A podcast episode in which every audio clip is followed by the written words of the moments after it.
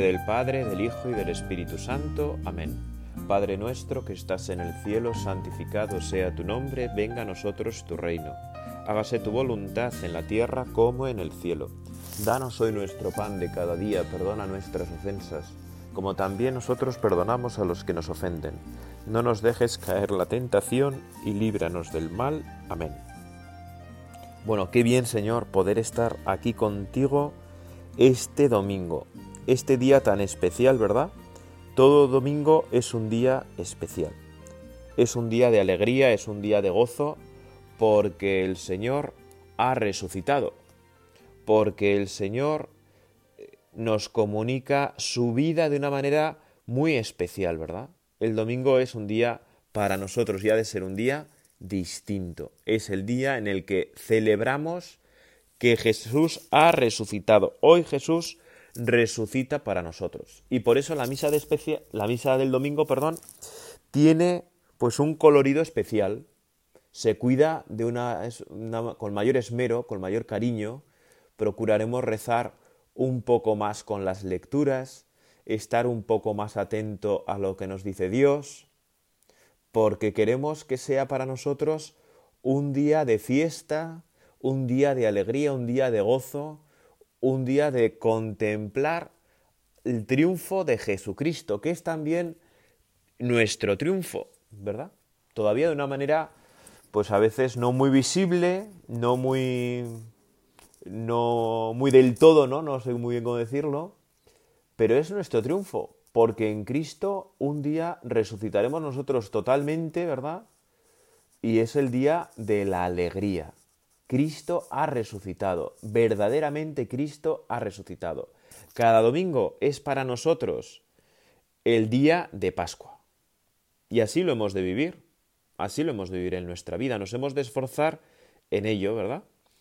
Y el Evangelio de este domingo es uno de esos que a todos nos hacen pensar mucho o nos tienen que hacer pensar mucho, ¿verdad? Es un evangelio un poco sorprendente, que es el de las vírgenes o doncellas necias y sensatas. Y dice así, En aquel tiempo dijo Jesús a sus discípulos esta parábola.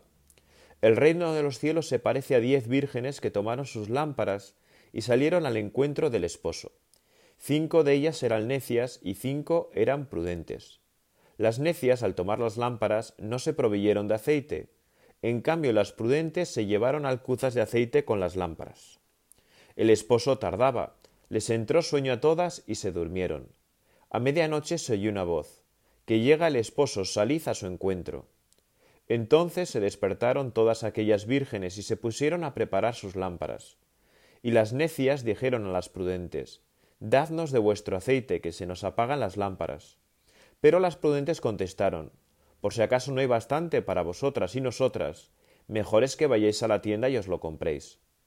Mientras iban a comprarlo, llegó el esposo, y las que estaban preparadas entraron con él al banquete de bodas, y se cerró la puerta. Más tarde llegaron también las otras vírgenes, diciendo Señor, Señor, ábrenos. Pero él respondió En verdad os digo que no os conozco. Por tanto, velad porque no sabéis el día ni la hora. Tú, Señor, ¿verdad? Que tantas veces nos invitas en los Evangelios a velar y orar, a estar vigilantes, a estar atentos en nuestra vida, para que la lámpara de la fe no se apague, para que la lámpara de la caridad, perdón, para que la lámpara de la caridad no se debilite, ¿verdad? Tú quieres, Señor, que estemos velando, que estemos vigilando, vigilando nuestra vida, porque cualquier cosilla puede hacer que nos vayamos apagando. Nos podemos despistar y dejar de rezar. A veces un amigo mío, un amigo sacerdote, decía muchas veces que la oración es como esa pata de jamón serrano estupendo cinco jotas que te regalan en Navidad, ¿no? Y que tú piensas, ¡ay, qué bien, qué maravilla! ¿Cómo voy a disfrutar este, este jamón con mi familia, ¿no? Y lo, usaremos en, ocasiones especiales y tal y cual. Pero de repente viene una visita inesperada y dices, ay, que no tengo nada, ¿qué hago? Bueno, pues saco, vamos a compartir el jamón. Viene otros que no esperabas y, y así el jamón se te va yendo, ¿verdad? Pues sin darte cuenta, eh, pues sin, compartido de una manera hermosa, pero no disfrutándolo como tú querías con los tuyos. Se lo comen los demás. Pues así puede pasar a veces, ¿verdad? Con nuestra oración, que cuando tenemos otros planes, cuando tenemos dificultades, ¿a quién le quitamos espacio? ¿A quién le quitamos tiempo? A Dios en nuestra vida. Y así, pues la lámpara de aceite, pues poco a poco, pues no se va vaciando, ¿no? El aceite se vacía y no lo reponemos porque no rezamos o porque rezamos poco. Y no y entonces nuestra vida pues pierde fe, pierde fuerza, pierde caridad por eso es tan importante que estemos atentos, que estemos vigilantes, que recemos, porque la oración es lo que hace que nuestra lámpara se mantenga encendida, que estemos unidos a, a Jesucristo. Y si estamos unidos a Jesucristo, lo tenemos todo ganado. Y si nos apartamos de Él, lo perdemos todo, por muchas cosas que tengamos. ¿verdad? ¿De qué te sirve ganar el mundo entero si pierdes tu alma? ¿De qué te sirve tener todo lo que puedas soñar si al final pues tu alma está vacía, tu alma está seca? Es aquella frase que le repetía tantas veces San Ignacio a San Francisco Javier, ¿verdad? Cuando eran Íñigo de Loyola y Francisco de Jaso en París. ¿De qué te sirve ganar el mundo entero si pierdes tu alma? Y quizás es la frase que nos puede ayudar, ¿verdad?, a vivir bien este domingo y cada domingo. ¿De qué me sirve ganar todo, ser popular, ¿no? que todo el mundo aplauda, si al final me quedo vacío? Si tengo todos los placeres, si tengo todos los gozos, si no me falta de nada, pero si al final mi alma está vacía, pues de poco me sirve, ¿verdad? Por eso, Señor, ayúdanos a estar vigilantes, porque enseguida nos despistamos, enseguida perdemos el rumbo, enseguida cualquier cosica de este mundo pues nos deslumbra y, y nos distrae. Pues, pues somos muy débiles, somos muy frágiles, ¿verdad? Y no, y no nos fortalecemos tantas veces en ti, Señor, como deberíamos. Por eso, Señor, en este domingo te queremos pedir tu ayuda. Nos reconocemos pobres, nos reconocemos poca cosa y nos reconocemos sobre todo necesitados de ti. ¿Verdad? Queremos vivir contigo, queremos vivir de ti. Ayúdanos a estar atentos, a estar vigilantes, a que cuando llegue el día que nos llames, nos puedas reconocer. ¿Verdad? que no nos pase como aquellas doncellas necias del Evangelio. Señor, Señor, ábrenos, que es algo que se repite en varios eh, pasajes del Evangelio, ¿verdad? En varias parábolas. Señor, Señor, ábrenos. Os lo aseguro, no os conozco. Qué palabras, ¿verdad? Más duras, más difíciles. Os lo aseguro, no os conozco.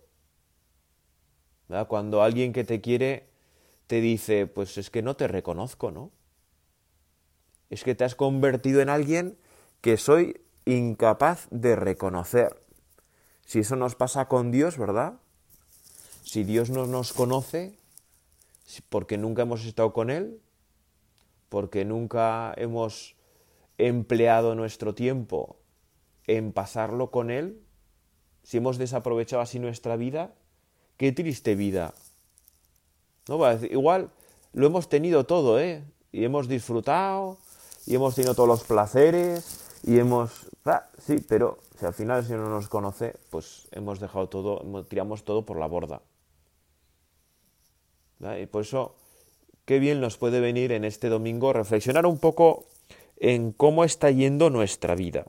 Si estamos siendo necios o estamos siendo sensatos si estamos buscando la sabiduría en nuestra vida, el encuentro con Cristo, o quizás solo nos estemos buscando a nosotros mismos, estar a gusto, estar bien, pasarla y ya está. Bueno, así es como viven muchos, ¿verdad? Pero yo tampoco veo en muchos mucha felicidad, ¿no? Hay mucho jijijaja así superficial, tal. Pero esa felicidad que mueve montañas, que es capaz de vivir con una profunda paz, con una profunda alegría, pues tantas veces no se descubre. Esa viene de otro lugar. Esa solo proviene, ¿verdad, Señor?, de tu corazón sacratísimo, de vivir unidos a ti. Por eso, Señor, enséñanos, ¿verdad? Enséñanos a rezar, enséñanos a vivir unidos a ti, enséñanos tantas cosas que nos cuestan, tantas cosas que nos cuestan tantas veces, ¿verdad? a veces las sabemos, sabemos dónde está. En lo profundo de nuestro corazón queremos hacerlo, pero luego va y no lo hacemos. Luego va y vamos por donde no queremos. Oh Señor, ayúdanos, ayúdanos en nuestra debilidad. Ayúdanos a vencer la tentación, a vencer el pecado, a lo largo de los últimos domingos, Señor, nos has ayudado a reflexionar sobre cómo es el cielo, ¿verdad? Con la viña, con tantos ejemplos de la agricultura tan hermosos, nos invitas a pensar cómo será el cielo. Aquel banquete, ¿verdad? Del que hablaba Isaías, ¿no? Pensar el cielo como un banquete en el que todos estemos unidos, alegres, felices, pues eso es una maravilla. El Evangelio de este domingo nos invita, Señor, a pensar cómo entrar en Él. Y a veces pienso que nos puede resultar sorprendente el Evangelio este de las doncellas sensatas y necias, ¿no? Porque nos puede parecer que las sensatas son necias por no compartir su aceite. Hombre, pero tú, Señor, nos hablas siempre de la generosidad, del compartir, de, del pensar en los demás, ¿cómo puede ser que nos pongas una parábola en la que unas no comparten con las otras? ¿No contradice eso acaso todo lo que nos enseñas? Bueno, ¿verdad? Pues no, evidentemente no. El Señor no se contradice. El Señor no, no busca ofuscarnos, ¿no? nos quieres mostrar en este Evangelio pues que hay muchas cosas que en realidad no se pueden compartir. ¿no? Yo puedo eh, compartir mi fe, ¿no? Puedo hablar a los demás de mi fe, puedo contar mi experiencia, lo que yo vivo, pero yo no puedo creer por los demás. Yo no puedo creer por mis hermanos. Yo no puedo creer por mis amigos. Yo no puedo ir a misa por ellos. Yo no puedo confesarme por ellos. Yo no puedo rezar en su lugar, ¿no? Que mi oración valga por tres. Hombre, pues podré interceder y debo hacerlo, ¿verdad? Por los demás, rogar por los demás. Pero no les puedo sustituir. Eso depende de la libertad de cada uno, ¿verdad? El Señor nos ha hecho libres y cree en nuestra libertad más que muchas veces cada uno de nosotros. ¿Verdad? Tú, Señor, crees en nuestra libertad y proteges nuestra libertad. Y nos has hecho libres y quieres que libres te amemos, que libres te acojamos, que libres renunciemos a aquello que nos aleja de ti, que libres acojamos todo aquello que nos acerca a ti, que nos une a ti. En libertad, con esa expresión, ¿verdad?, de San José María, que, que, a mí tanto me gusta y que tanto me ayuda, ¿no? Que es porque me da la gana, ¿no? Que siempre me ha gustado. Hago las cosas porque me da la gana, que es la razón más sobrenatural del mundo. ¿No? Yo, ¿por qué soy católico? Porque me da la gana que suena un poco fuerte, pero bien pensado, eh, es la mejor razón, ¿eh? Porque quiero, porque elijo, porque he elegido a Cristo, porque me he sentido elegido por Cristo, porque sé que tú me llamas y yo te quiero responder. y yo te quiero responder. Aun en mi debilidad, aun en mi flaqueza, aun en mi pecado, yo te quiero responder, yo te quiero seguir, yo no te quiero abandonar, Señor, porque me da la gana, que es la razón más sobrenatural del mundo. La primera lectura de, de misa de hoy, ¿verdad? Domingo, nos habla de la sabiduría, ¿no? Y hace, personaliza la sabiduría, ¿no? Hace que sea como si fuera una persona, ¿no? Bueno, y nosotros realmente sabemos que la sabiduría es una persona, pues la sabiduría es Jesucristo. Jesucristo es la sabiduría en persona. Esa sabiduría que la ven fácilmente quienes la aman, la encuentran quienes la buscan, se da a conocer a los que la desean. Ayúdanos, Señor, a desearte. Queremos desearte. Queremos amarte. Y a veces, pues no, pero en el fondo de nuestro corazón sabemos que lo bueno está en desearte. Que tú eres la luz para nuestros pasos, ¿verdad? Como dice ese salmo que a mí tanto me gusta, lámpara es tu palabra para mis pasos. No dejarnos iluminar por tu palabra, qué cosa más hermosa cómo cambia nuestra vida entera. Cuando deseamos amarte, entregarte todo nuestro corazón, toda nuestra vida, en nuestras ocupaciones cotidianas, en nuestro día a día. ¿Verdad? Y bueno, el Evangelio de hoy pues nos recuerda algo que no nos suele gustar recordar, pero que es bueno que lo hagamos, que es que vamos a morir. Un día tú y yo vamos a morir. Y eso es así. Y eso que lo sabemos todos desde pequeñitos, ¿verdad? Es una cosa que a mí sí me llama la atención, cómo lo, desde pequeñitos sabemos que vamos a morir. ¿No? Los niños más pequeños son conscientes de que van a morir. Y tampoco es, bueno, pues es así, lo sabemos. Pero, como decía San Pablo, ¿verdad? En la en la segunda lectura a los tesalonicenses. No queremos que ignoréis la suerte de los difuntos, para que no os aflijáis como los hombres sin esperanza. ¿Verdad? sabemos que vamos a morir, y ese pensamiento podría ser para nosotros motivo de tristeza, de desesperanza, de dolor, de duelo, de, bueno, pues obsesión, ¿no? Hay personas que les obsesiona la muerte. No queremos que ignoréis la suerte de los difuntos, para que no os aflijáis como los hombres sin esperanza. ¿Qué es lo que nos distingue a los cristianos? Que miramos la muerte desde la esperanza en la resurrección. Y eso cambia nuestra vida entera. No solo el momento de la muerte, sino en nuestro presente, porque si pensamos que viviendo de tal manera resucitaremos un día con Cristo, pues viviremos de una determinada manera. Pero no porque nos imponga nadie nada, sino, como digo, porque nos da la gana, porque queremos, porque queremos alcanzar el cielo. Y como el cielo no lo alcanzamos, sino a través de Jesucristo, a través de ti, Señor, pues queremos vivir como tú nos enseñas. Y si nos cuesta, que nos cueste, pero, pero contigo, de tu mano, con tu fuerza, con tu amor, con tu alegría. Si creemos que Jesús ha muerto y resucitado, del mismo modo a los que han muerto, Dios por medio de Jesús los llevará con él.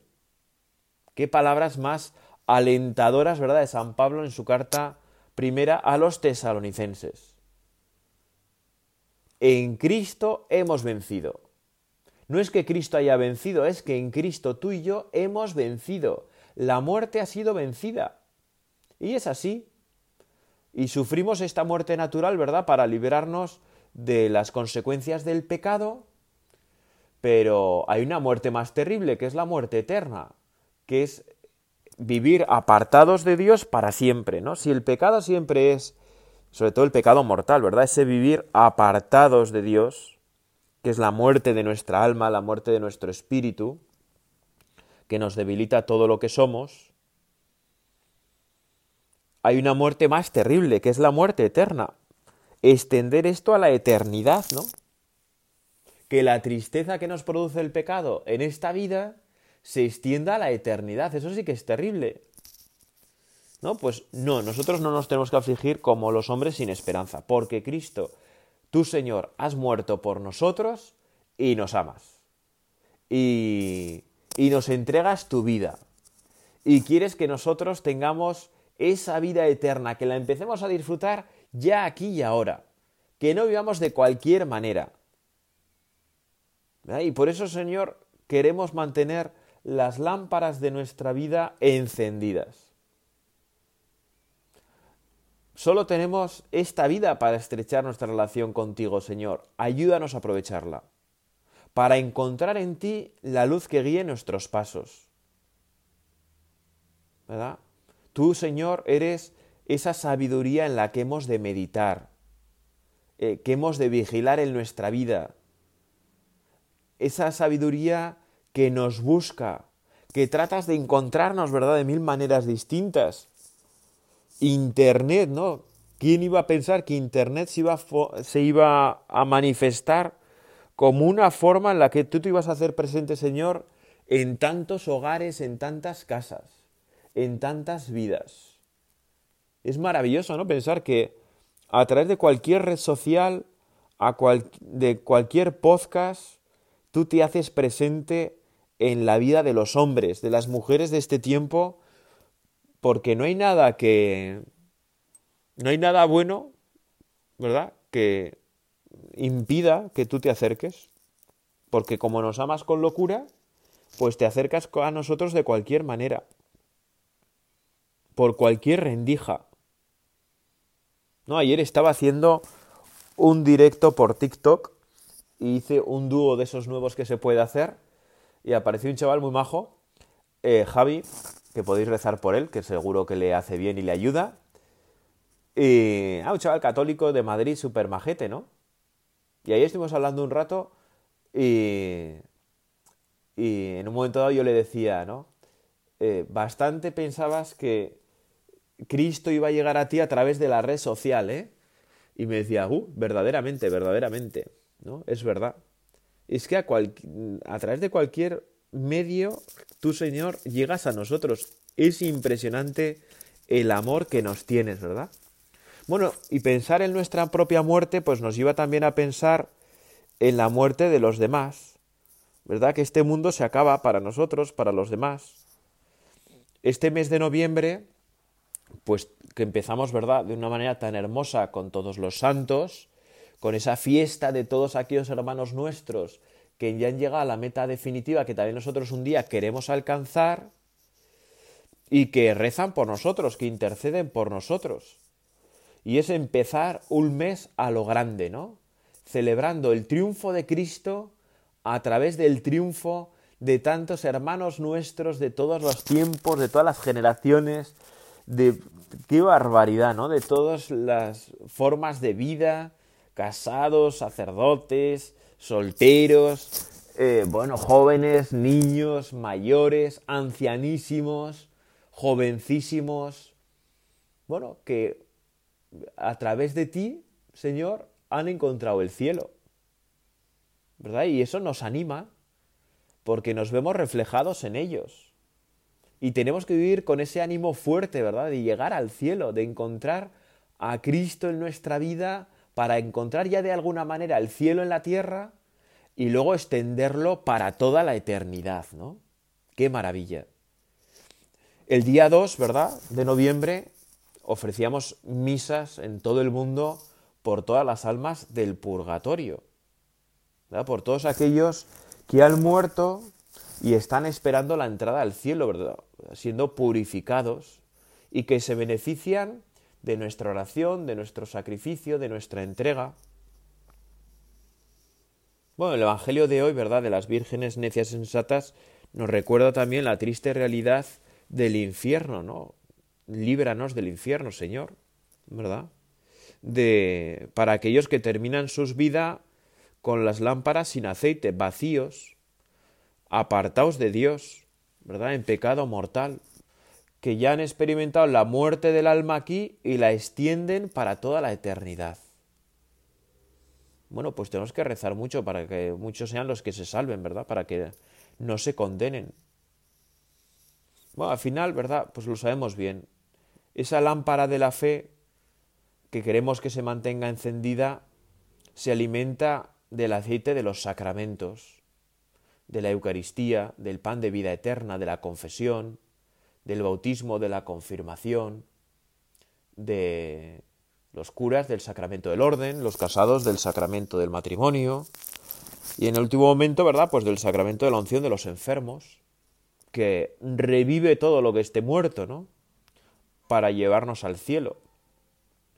Tiene por mecha esa lámpara, ¿verdad? Los mandamientos, que nos ayudan a vivir con rectitud, con alegría, y se muestra en el fuego de la caridad, de ese amor divino que se manifiesta en nosotros, ¿no? Cuando realmente vivimos unidos a Cristo, cuando dejamos que su vida llene nuestra vida, viviendo tan unidos a Él como los sarmientos a la vid, cuando amamos como Él nos ama, a todos sin distinción,